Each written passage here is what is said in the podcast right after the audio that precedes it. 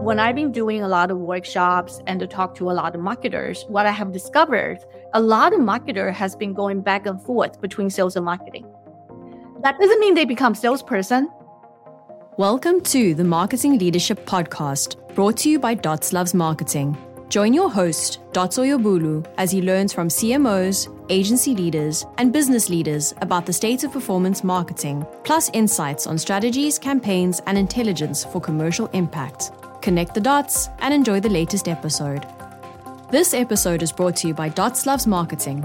If you're a business needing content promotion, podcast campaign production, or are looking to build effective B2B marketing strategies, Dots is here to offer you ultimate marketing leadership and expertise.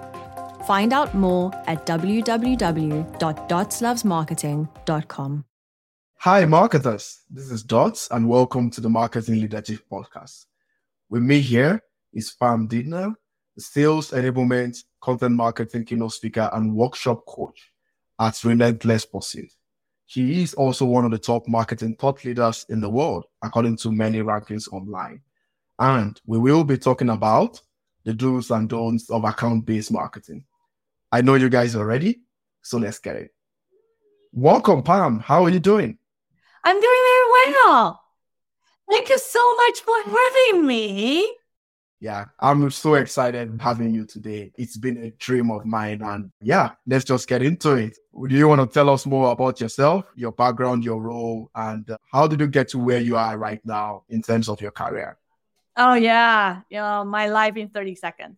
It's a twist of fate. I was actually a accountant and working on the finance and accounting side years ago. And I worked for a company that actually encouraged people to move around.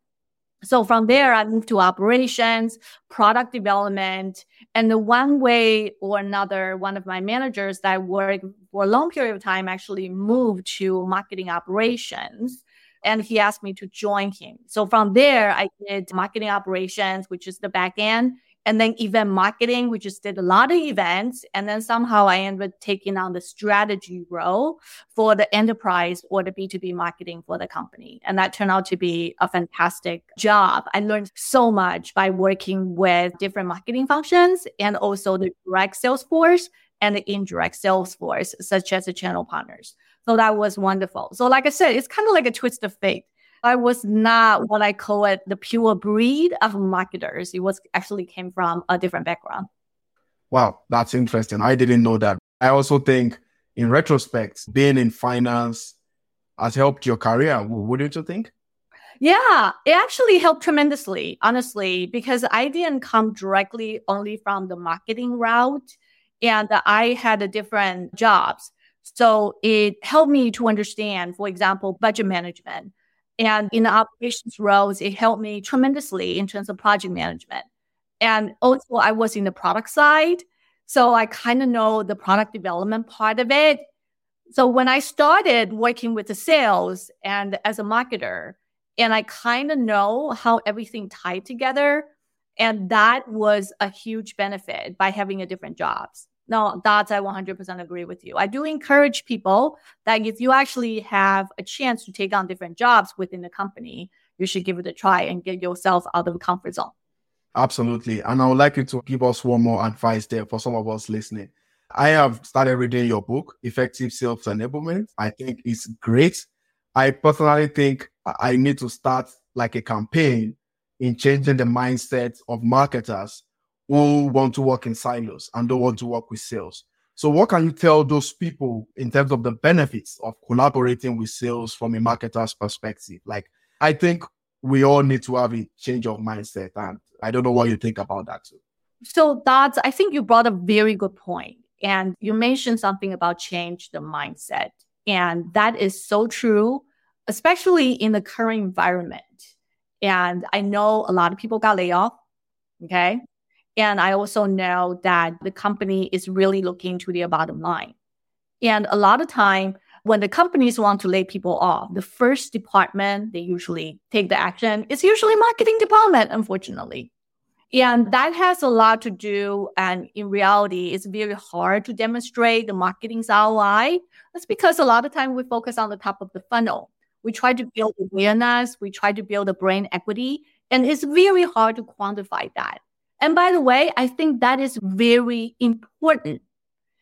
But you also need to allocate a portion of your budget working directly with sales team and see if you can bring some of your contribution and your impact a little bit down to the bottom of the funnel to show your management like marketing can actually support sales and make an impact and a difference.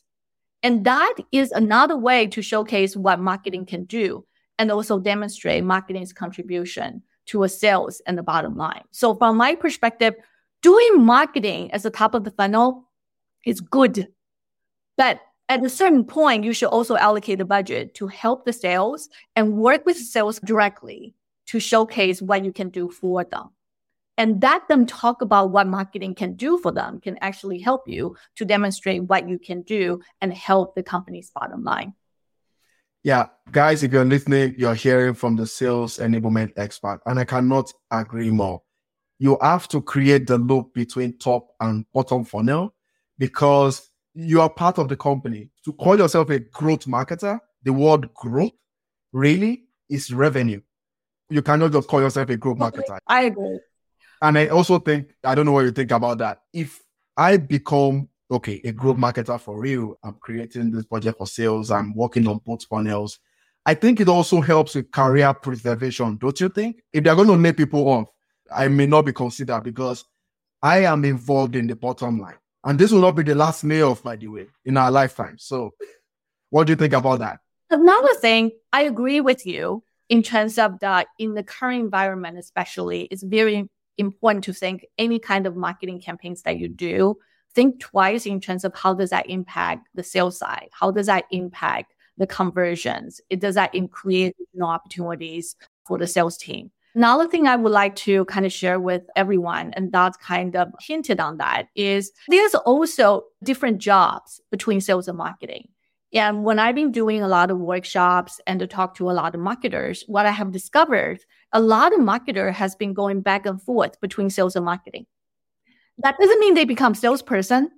It's more or less there's a different marketing function with the inside the sales team as well. Like they have an inside sales that doing similar kind of demand gen type of work. They also have a sales enablement. They also have a sales ops that very similar to marketing ops. And within the marketing side, I think the demand gen, if you can actually move around to do a different job within the marketing operation, that's actually good as well. For example, you email marketing, maybe you can try partner marketing or you can try something else. If you can have opportunity to move around, that will help you not to be in silo. Exactly. Yeah. That makes a lot of sense. Now to the episode proper account based marketing. And that's, as you all know, it's customized account specific marketing campaigns for revenue generation. Hi, Lenny. That is a very good definition. Account based marketing is account specific type of marketing outreach. Yes, you got it. Exactly. And I know a lot of people know that it's a buzzword these days, just like with many other buzzwords. But my fear is that, Pam, many people first don't know how to do this at scale. And I see that that's something that you're very good at. So how does that work? All right. So Darcy is asking about scalability. And that's actually the fundamental holy grail of all the marketing, especially in the digital side, is what all the marketings that we do. If we want to have a bigger reach, you have to somehow scale your communication to some extent. And account based marketing is nothing new, by the way. If you are working directly with the sales for a long period of time, you probably already do some sort of account based marketing. And for example, the salespeople will say, Hey, can we actually have a sports event? Can we invite our customers to Blue Jays, a sports event? Or you have some sort of a dinner invitation only event. You only invite specific accounts to that event or to that dinner. That is a form of account based marketing. Okay. So I want to make sure everybody understand account based marketing is not, oh my God, something new and I have never done before. If you supported sales in the mm-hmm. past, you probably have done account based related type of marketing activities for them.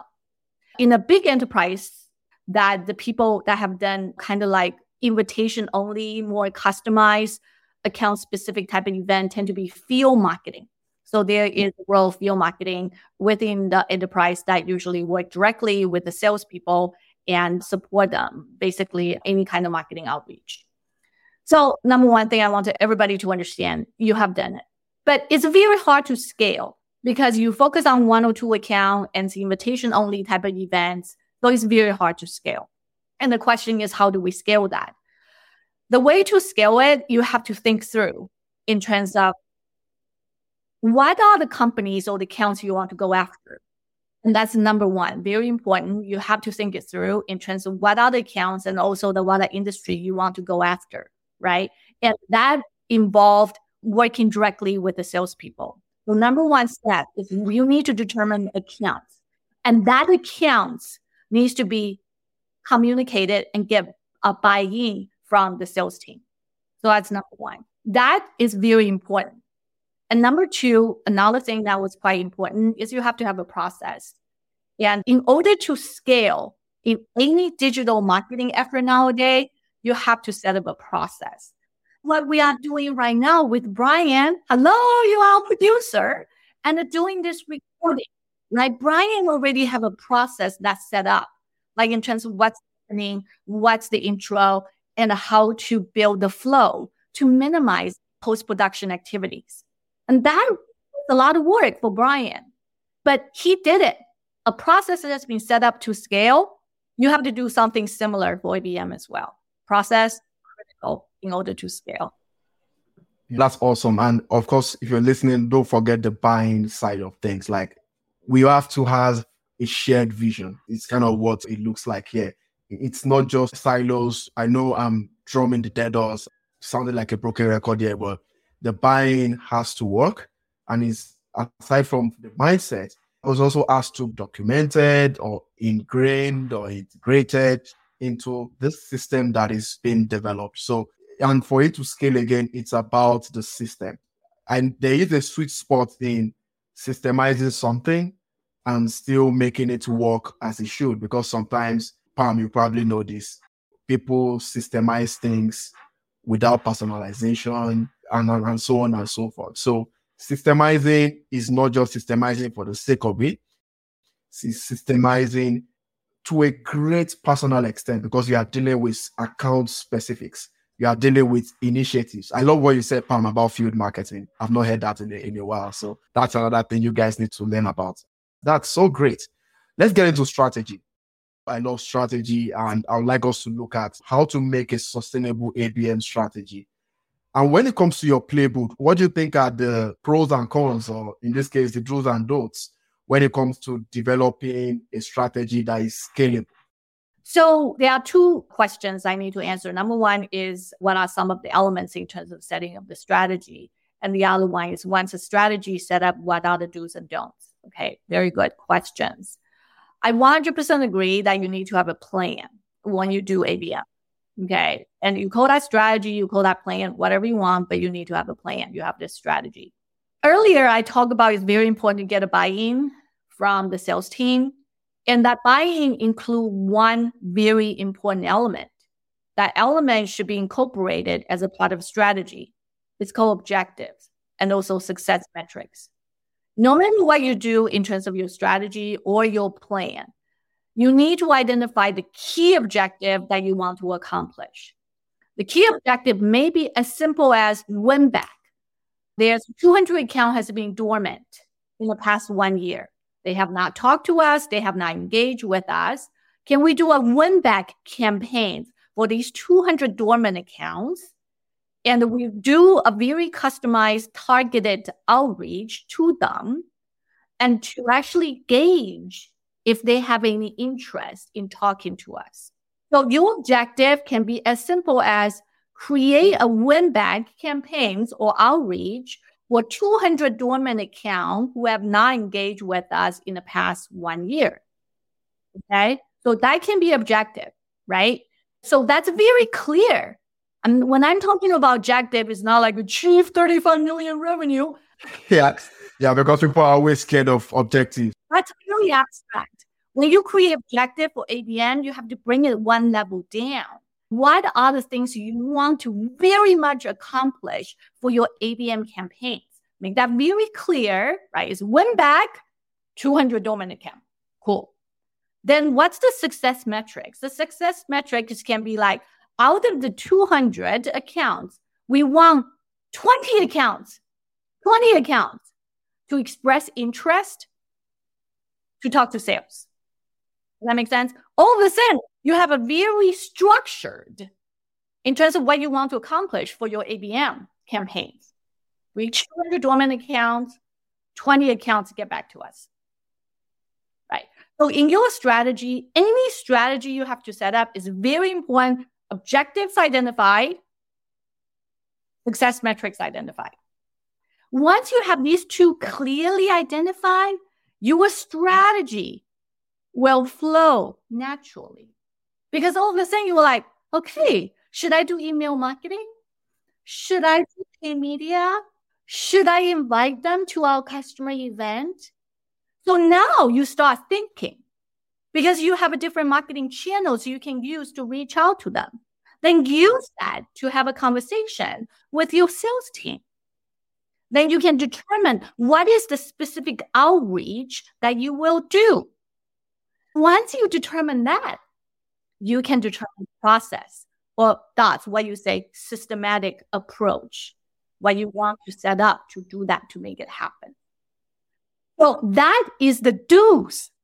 What I'm telling you, everything is do's. Your objectives, your success metrics, determine the outreach tactics and the channel you want to use, then set up a process. That's the do's. The don'ts is don't do it unless you have budgets and resources. One thing I want to tell everybody ABM is expensive. They are not cheap. They are not, right? It involves you, Dots, your time, my time to actually go search the 200 to make sure all those 200 dormant accounts, all the data is actually current. That requires data cleansing, data enrichment. At the same time, you need to buy tools. It can be existing tools, but it may not be. And then you have to test it to make sure it actually works. ABM is time consuming. That's the reality. And it costs money. Don't do it unless you have budgets and resources. Really, you're just going to create yourself headache and you can't deliver what you want to deliver. Think about it first and also do it in the way that is supposed to get done with a budget in mind. And then the second things don't do is don't rush. It takes time. Anything in digital nowadays, it takes time to build. I'm going to use a perfect example. Brian, I love you. I'm going to use your example. Brian's the producer. He's behind the scenes. Hi, Brian. So Brian created the opening, very nice opening with nice visuals and with dots look like this with Pam and the two circle. Do you think that just come like in 30 seconds? No, it took Brian quite a bit of time to set it up, to scale. So imagine 100x of that kind of effort for ABM. It takes several months. So make sure you understand the reality of it. And that's very important. Honestly, I've been thinking a lot about sales enablement and ABM as I continue to run this podcast and run my publish articles and things like that. And if you're not following me on LinkedIn, please do so now. I was thinking the first thing you said there. So if you're listening to this episode right now, please win back campaigns are low hanging fruit. Okay. I had an, experience with a win back campaign back. So hard to do it right. We had the strategy. We followed all the steps that Pam had mentioned. We bought a tool, an email marketing tool for I think three thousand dollars, and we were making a million dollars every quarter from the campaign. Every time we send the win back campaign, this is an investment bank. Yeah. Every time we send the win back campaign, we had one million dollars in extra deposits. Yeah. Into investment each time, every quarter. Leadership was oh really wow. Now they started to see marketing, the marketing department as a department that they shouldn't fire, for example, right? So please, if you are listening right now, stop whatever you are doing. Check if you have a win back campaign in place. And if you don't, start immediately. You can pause this, but check that, a process. and continue. Bit of a process. And that, yeah, you start a process and get it done because Pam, I tell you, win back campaigns are still the most underrated in the B2B world. A lot of people don't do it. They're just leaving money on the yeah, table. that's because it's a lot of work. You have to find out the accounts, you have to identify the data, you have to make sure data is clean. And then you have to set up this process, kind of like a sequential email, and you have to make sure content is right, is relevant. It is work. Yeah. And you have to know which contact brought in what revenue. If you're working in a big organization, there's most likely that there's someone that is digital transformation unit. Work with them to get it done. That was my experience. I had someone in digital transformation that helped me in tying revenue to users. So we knew the contacts that brought in the revenue. You get what I mean? Yeah, I do. It's not the second one you said there, the don'ts there. Like, I think this is speaking to marketing leaders. Please focus on ABM campaigns, have a budget in place for ABM campaigns. I think what happens sometimes, Pam, with many organizations, big or small, is that they run a campaign, spray and pray, right? No strategy, no objective. Oh, let's do brand awareness. Run that campaign. And then after three months, they're like, oh my God, we made a mistake. We shouldn't have done this because there is no result. And then people start to react in the way that they shouldn't react. Yeah. Now, I think leaders should be willing to approve initiatives that are based on ABM, knowing that ABM is resource based. You need to invest in it. Yeah. You need to also manage expectations Yep. in terms of Another thing, man, timeline. expectation, I 100% agree. Yeah. Exactly. You know, it's, like Pam said, it takes months sometimes. From my experience, it was run every quarter. So that means we have to run these highly planned ABM strategies once in three months. That's four times a year. $4 million in revenue. It's eh, eh, the ROI is huge, Pam. Like even with the whole expense, the ROI, you cannot just quantify it. So sometimes when you think you're spending too much, look at the potential ROI. Because right now we are in the world of lifetime value. Everybody is doing everything they can to get as much as possible from pockets of corporations, if it's B2B or the B2C consumers. So there is infinite revenue that a loyal customer can give you. And by investing in programs such as that, whether it's to new customers or existing customers, I think it will be worth the effort. I know we've spent a couple of time on this, but I will say personally that this is the meat of the episode. If there's anything that you guys need to take away from this, it's really all that we've discussed here in terms of having an ABM strategy that works and just scaling and iterating and creating the commercial value, which is really our goal at this podcast. So moving on here, Pam, my gut tells me that when it comes to, again, the aspects of the sales enablement side of ABM, I think that without sales enablement, ABM cannot work in the way it should. And I think we've talked about buy-in before now. So let's dive deep into what you said there with investments. What are the kinds of investments you think companies should make to make ABM work? What are the kinds of investments that we should also avoid? Yes, I know we need to invest. We don't want to invest blindly as well. So, what do you think about investing in ABM and what are the kind of investments that you think companies should focus on? In terms of ABM, there are a couple, from my perspective, and I want to share with you in terms of what kind of platform, not platform specifically. I'm not talking about the vendors' names. It's more or less to think through how you should think through in terms of the technology and the platform that you will need. The number one thing from my perspective is very important is the integrity and also the quality of the data. So if you want to do ABM, you obviously have to pull information from CRM. Yeah, you have to think through that. Have your salespeople actually enter the current information into a CRM? So has the CRM been constantly being updated and with the information? Like for example, if you identify 200 dormant accounts, obviously those are the people have not engaged with us. And if the salespeople are entering the information on regular basis, you kind of know who are the 200 accounts have not talked to our salespeople. But if the salespeople don't have that tendency of entering the information into a CRM, then you will not get the accurate data in terms of if they are engaging with us or not engaging with us. Maybe they have talked to us yesterday, but they never enter the information. So you treat them as a dormant account. So we'll have to kind of take into account in terms of how accurate the CRM data is. That's number one. That's assume the data is very accurate. Okay, which is great. Yay! Everybody lives ever. And that's a big leap, actually. But that doesn't mean the information is accurate because there's a data decay every single quarter. People switch jobs and the people move on to a different things or leave the company. So you actually need to validate. You need to use a third party data information to validate your contact information. That's a big one. A lot of people tend to skip that step. So that's number two. In addition to validating the accuracy of the email information, most important is the first name, last name, email. That's just take that into account. And also the company names, right? They're still there with the title. So you have to use third party information to validate that. Another thing is data enrichment, which is can you also use other information to actually enrich the current contact information you have that provide additional insight?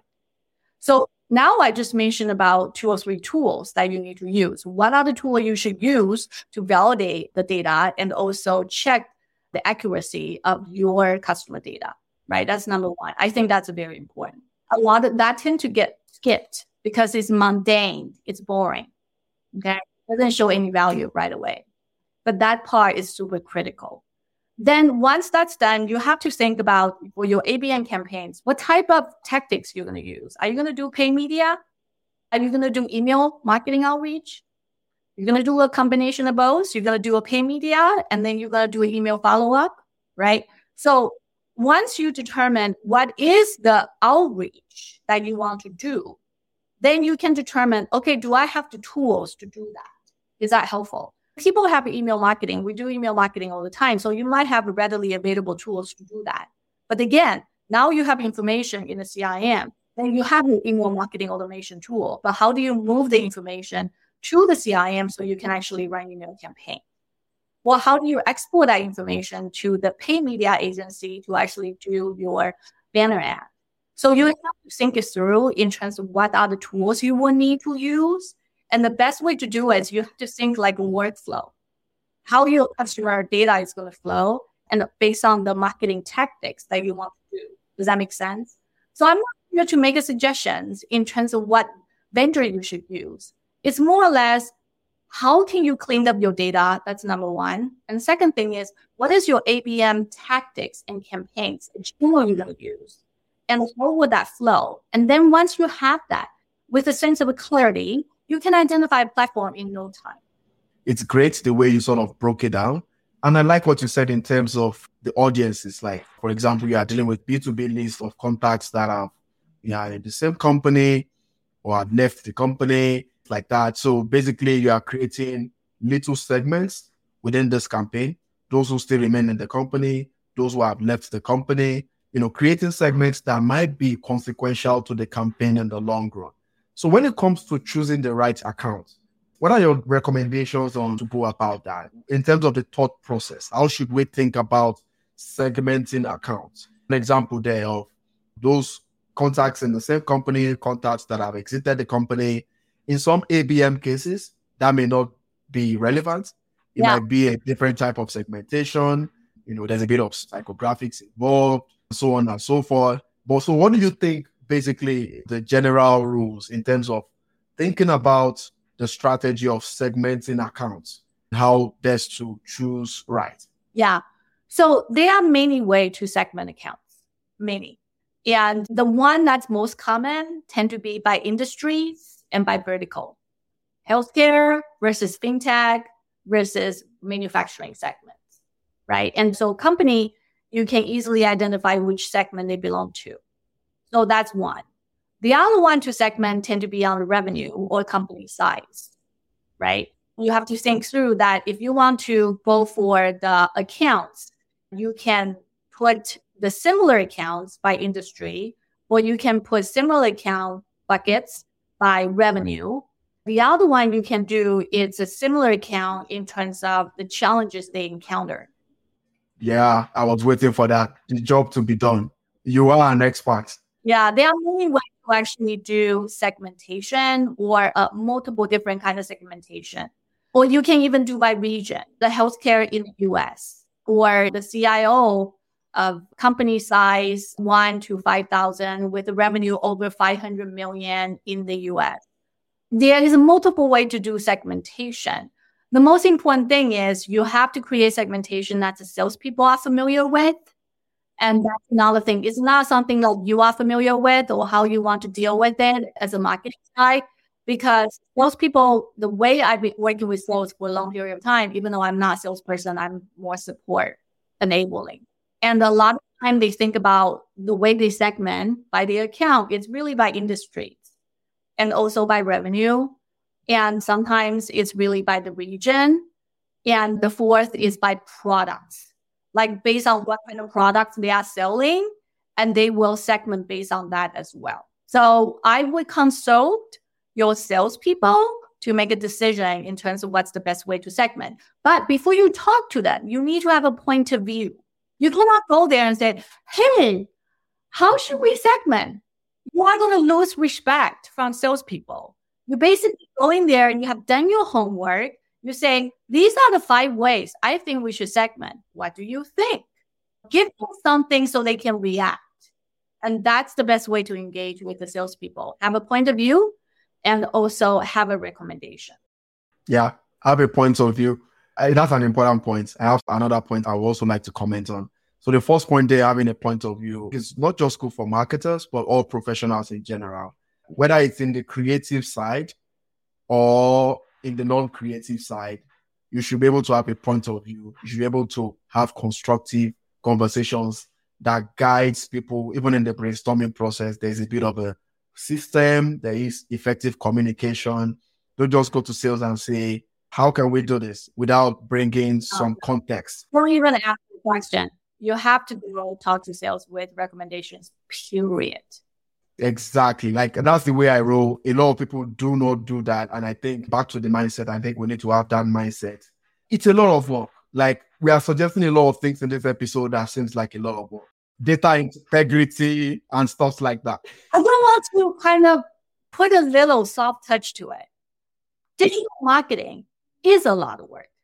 Acknowledge it and also educate your management about that. They feel like everything can be generated within 30 seconds. Not going to happen. You need to tell your management it's work. There's nothing wrong with that. Say it loud, say it proud. Yeah, absolutely. Because when it's done right, the results would amaze you. And I think that's really the premise of taking all the steps taking all the processes that, you know, Pam had just outlined, looking at the methods on how you think about it, you know, what are the channels and things like that. In terms of integration as well, I think marketers should invest in tech that integrates properly with the sales system. And if that is not available, that's fine. I've had a lot of experience in my career with small businesses that all they have in is an Excel sheet. Yeah, let's work with it. Exactly. Exactly. Work with what you have. It's not one to one, but you know, at the end of the day, it's really following the process and having that integrity. Yeah, that was the second thing I was going to say about that. These are some of the things that throughout my career I will continue to flog and ask people to. Sometimes when you're working with data, what you see is not palatable. And sometimes you need to wait to make sure it's right. But don't just assume, don't just overestimate and don't lie with data. The integrity is so important because if any part is not done correctly, it may not just work. You know, so I just wanted to add that to what Pam said there. And this is beautiful so far. and I think before we finish, there's something I want us to chat about the tech side of things, which I was just mentioning before. While I was researching about you and your book, you mentioned something about one to few and one to many outreach number one, what does that mean? And how do we use that with technology? So in the ABM, initially, when people are looking at ABM, like I said, ABM is not like a new terminology. And a lot of marketer, if you have quoted sales, have done that. So in the past 20 years, a lot of ABM effort is more kind of events driven. So it's very much by account. So you have a strategic account that they bring a lot of revenue. So you usually have a lot of social activities or events that you actually kind of invite those accounts into the event, kind of keep that relationship going. And like I said, that's one to one and one to few. And that in terms of the ABM. And so it's very hard to scale. And now they use ABM term in terms of that's do one to many, which is you can reach out to many accounts all at once, 100 domain account, the win back campaigns, or you can do like a 1000 accounts and segmented. And then you identify what the industries are. And then you make sure your creative, your content kind of tailor for that or you know what their challenges are and you kind of tailor your content for that. So again, the one to many is just another term in terms of if you want to do ABM, but you really want to target the too many accounts with a specific tailor message and you can do that. That's one to many type of example. But again, if you want to do it, like I said earlier, you need to set up a process and have a tools readily available to make it happen. Yeah, absolutely. And to add to that, when you're doing one to many and creating the segments, it's also important to include Harvard calls it the job to be done. We call it potential needs of the customer. So somehow conceptualize that or define that and be able to group people based on that so that you are meeting them at the time of their needs, basically.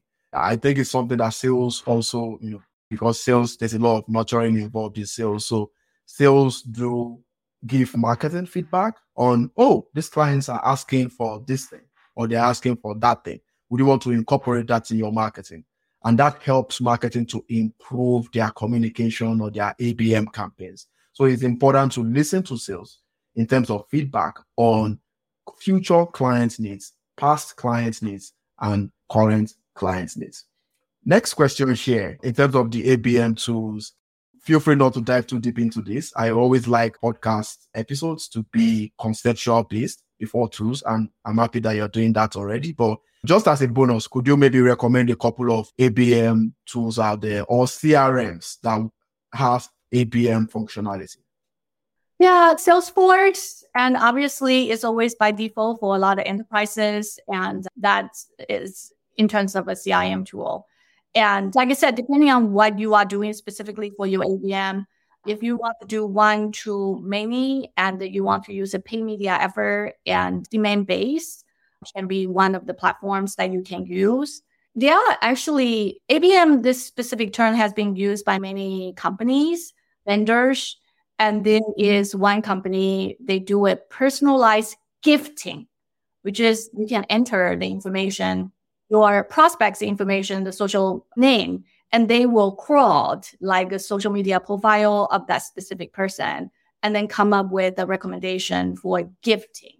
So you can provide a more tailored and personalized gift that salespeople can send it to them. So that can, as a conversation opener, if you will. So that tool is called Alyce, A L Y C E, I think. And don't quote me on that. So that's if you can check on that. yeah, I will say for sure. So there are many tools out there and they say they can do ABMs. But again, the vendors created a platform based on what they think the ABM is. You need to have a flow and you need to your objectives. And then when you talk to vendors, you need to be able to brief the vendors well to explain to them what you want to do. And they have them to do a demo to you so you can determine if that actually fits your needs. That's the most important thing, right? So I know is asking me to give you some names. That's not the most important. It's important in terms of getting to start thinking about it, but you need to have a sense of clarity what you want to accomplish. And you also need to have a sense of clarity in terms of how you want to flow it. Then once you have that information, then talk to different vendors and you get a sense of it and see if they can provide the support that you need. That's the most critical part. And I completely agree with you. I completely agree with you. I think you need to know the, the foundation in terms of the structure of how ABM typically works in your industry. Yeah. And what's a step that you think you should take, right? Get that clear. And then you determine, then you interview vendors, have them do the demo, and then you determine which platform actually fits. Yeah, that really, really makes sense there. In terms of KPIs, everybody likes KPIs, even though everybody don't want to embrace it. But what are your top three KPIs for ABM and why? Okay, they are several. Number one is always, it depends, like your objective. Your objective is dormant. You went back dormant account. Then is the number of accounts that express interest to talk to sales. And it can also be a sales meeting set up, number of a sales meeting that has been scheduled. It can also tie with in terms of the opportunity or the pipeline opportunities in terms of what that is. But again, when you work with your salespeople, you identify the objectives, then you need to determine and work with them to identify what are some of the KPI. Yeah, absolutely. And you know, for the things that Pam had mentioned, if you're listening, also remember the averages between them. So what's the conversion rates between conversion yeah, rate? Very critical. Yeah, exactly. The outreach and the meeting setup and the close rates and things like that.